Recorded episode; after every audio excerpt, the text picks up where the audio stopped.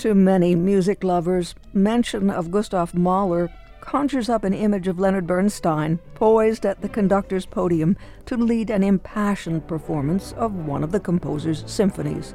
As a conductor, Bernstein, with some justification, has garnered most of the credit for having popularized Mahler's music in the 20th century from 1960, he was the driving force behind a significant initiative to bring Mahler to a prominent place in the canon of Western art music.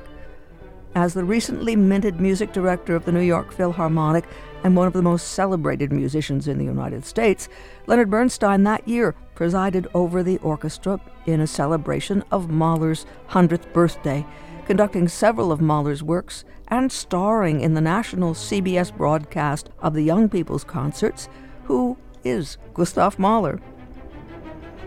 Bernstein went on to conduct and record all of Mahler's symphonies multiple times with major orchestras, and he bolstered his reputation as the world's leading Mahler interpreter through published commentaries that continue to be cited regularly. That from an essay by Matthew Mugmon in Music and Letters from 2013.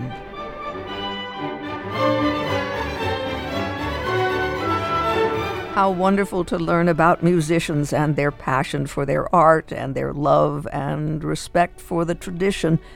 We have a chance to celebrate Leonard Bernstein and Gustav Mahler in a Valentine's concert by the Williamsport Symphony Orchestra, led by music director and conductor Gerardo Edelstein who has put together a program reflecting many and varied aspects of love.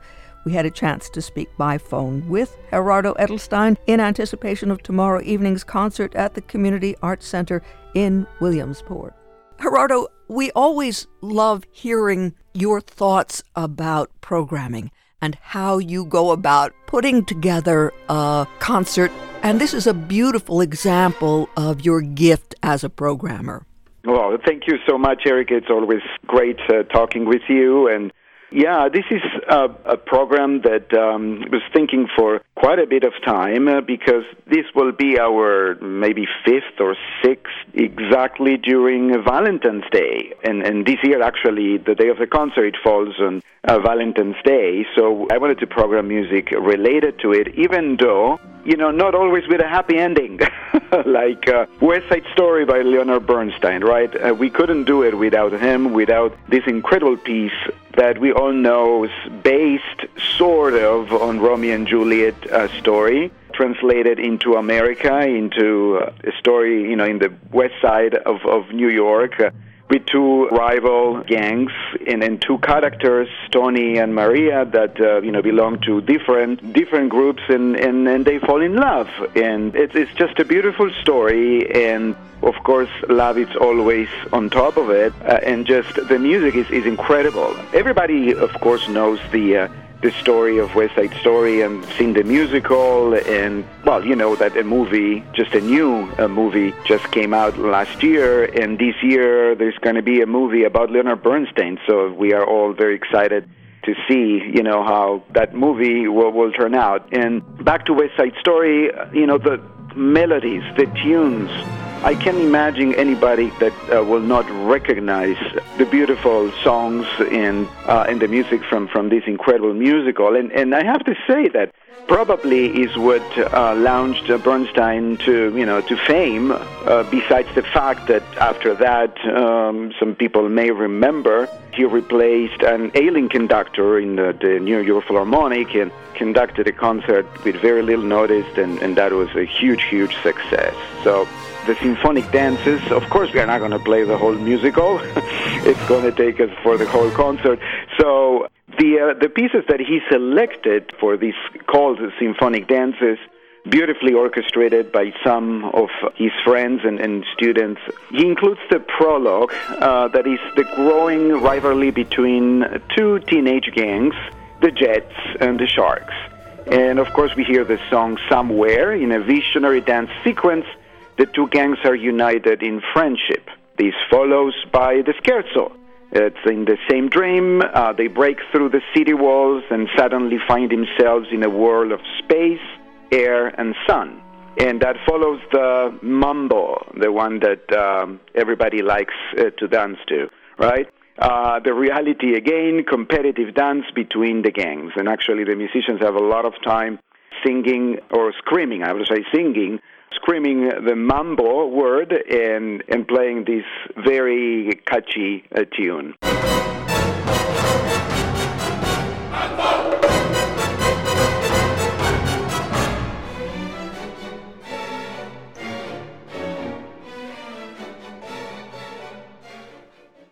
Will be followed by the cha-cha. The star-crossed lovers see each other for the first time and they dance together. Uh, then there is a meeting scene where music accompanies their first spoken words and a, a fugue. So uh, some people may not know what a fugue is. It's a succession of entrances based on one thematic idea, and different instruments of the orchestra come in with that main thematic idea that is followed by some counterpoint, some other cool, as Bernstein called it, cool other musical ideas. And this is actually a very elaborate dance sequence in which the Jets practice controlling their hostility. This will be uh, followed by the Rumble, that is a climatic gang battle during which the two gang leaders are killed. And then we reach the finale, love music developing into a processional, which recalls in tragic reality the vision of somewhere. So this this is a very basically an outline of how you know Bernstein thought of selecting some numbers for his symphonic dances, and it's a striking piece of music, and we are very excited to, to play it. Now, Gerardo, did you tell us that you actually experienced Leonard Bernstein rehearsing? You, you know what? I was very, very lucky enough to watch him rehearse and uh, perform. Not this piece, but uh, I lived for over five years in Israel, where he was principal guest conductor of the Israel Philharmonic, and I really had the chance to watch him several times, and it was a treat. Every time I will go to a rehearsal or even a concert, it really was, you know, was a treat. Seeing him work, just a musician of, of such high caliber and and you know somebody who could do it all erica this this is something that uh, we don't see much these days. With that i mean he was an uh, amazing educator. You may recall the you know the young the young people's concerts where he will do this series of concerts explaining to young children you know about music all kinds of subjects. And he was a fabulous pianist. I've seen him play some uh, incredible concertos, difficult ones, incredible composer of, of three symphonies, you know, several musicals, uh, chamber music, vocal music, and of course, a great, one of the greatest conductors of the last century. And as we all read this week, there are headlines in the New York Times asking, Is Gustavo Dudamel the next Bernstein in New York? yes, I, I was very, very, very excited when I read uh, the news. Also, I had the chance to, to see Gustavo uh, in a few occasions. One actually in Vienna with the Vienna Philharmonic and uh, he's a fabulous conductor, wonderful musician, and I'm sure he's going to do great in New York. And you know, honestly, I, I don't I don't like comparisons, but um, I'm I'm you know 100% sure that he's up to to the task. You just put us through the story of West Side Story and referred to Romeo and Juliet and Shakespeare. Is there something else on this program that was inspired by Shakespeare? Yes, and you're absolutely right. And it's the first piece in the program. It's an overture by Hector Berlioz, French composer.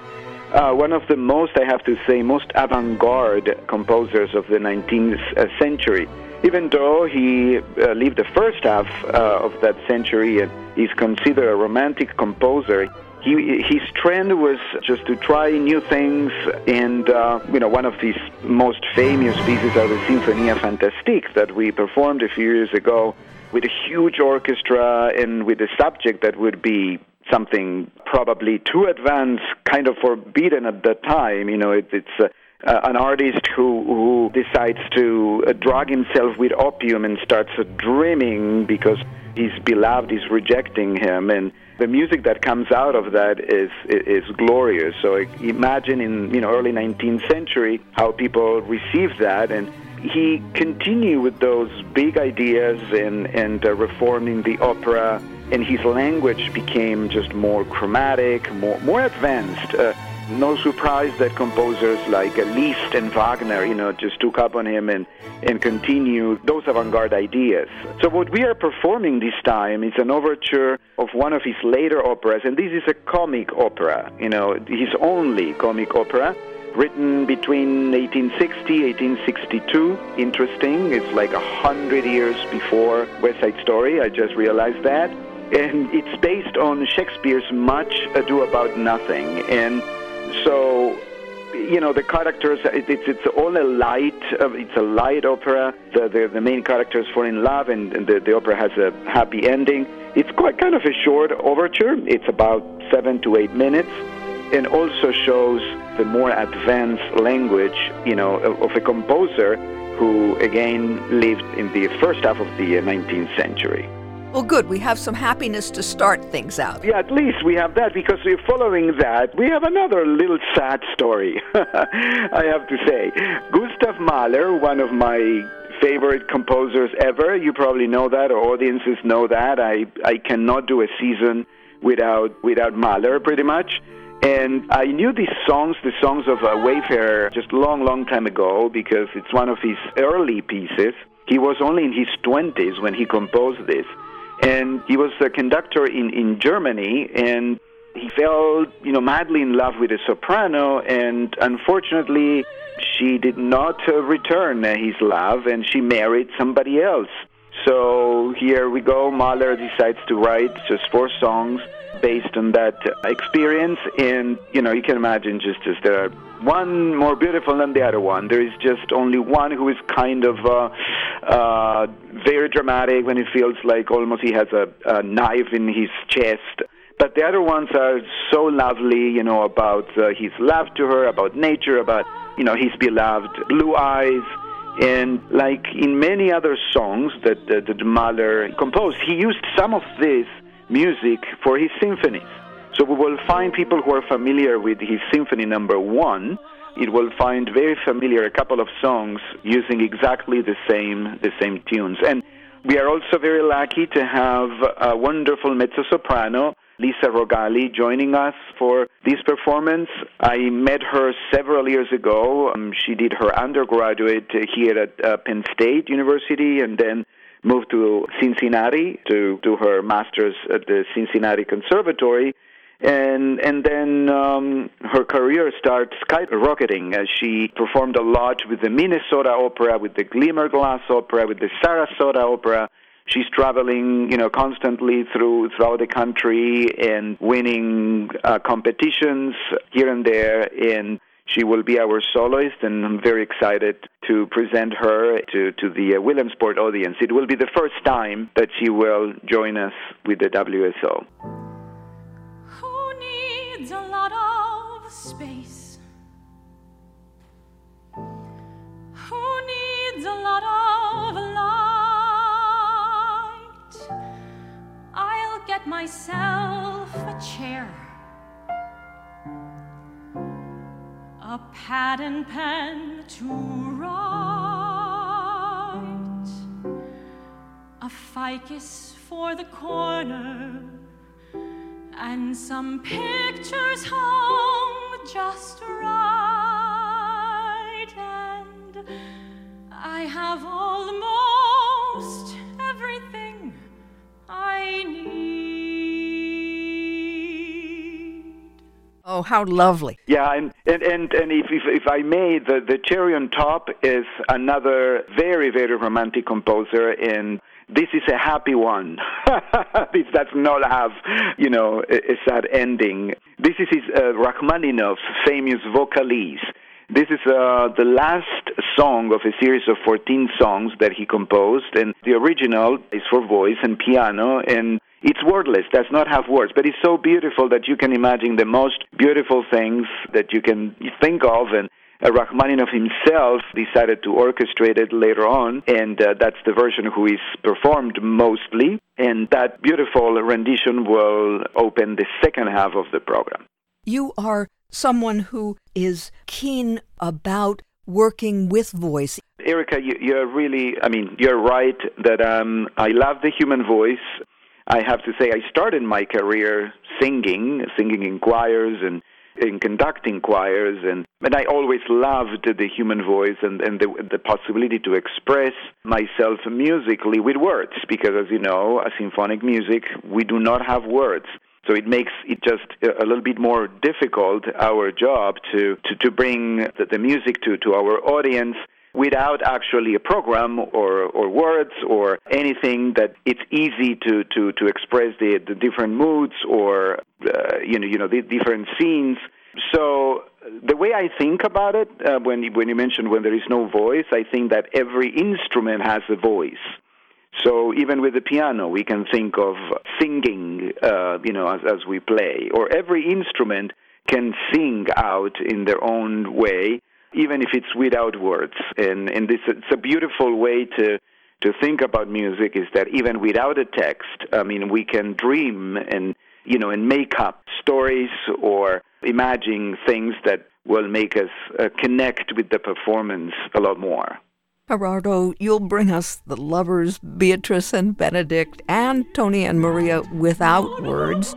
You'll have Mahler's own poetry in songs of a wayfarer with Lisa Marie Rogali and a wordless song by Rachmaninoff.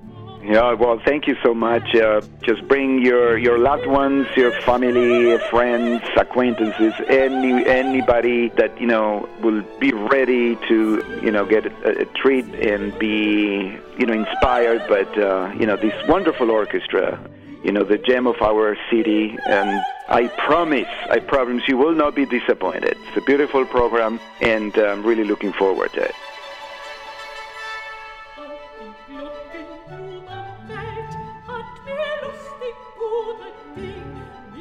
Gerardo Edelstein, music director and conductor of the Williamsport Symphony Orchestra, speaking about the Valentine's Day concert tomorrow evening at the Community Arts Center, 220 West 4th Street in Williamsport.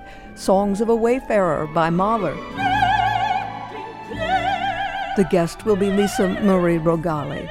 Symphonic Dances from West Side Story by Leonard Bernstein, the Beatrice and Benedict Overture by Hector Berlioz, and the lovely Vocalise by Sergei Rachmaninoff. For more information on the web, caclive.com, caclive.com, or williamsportsymphony.org, williamsportsymphony.org.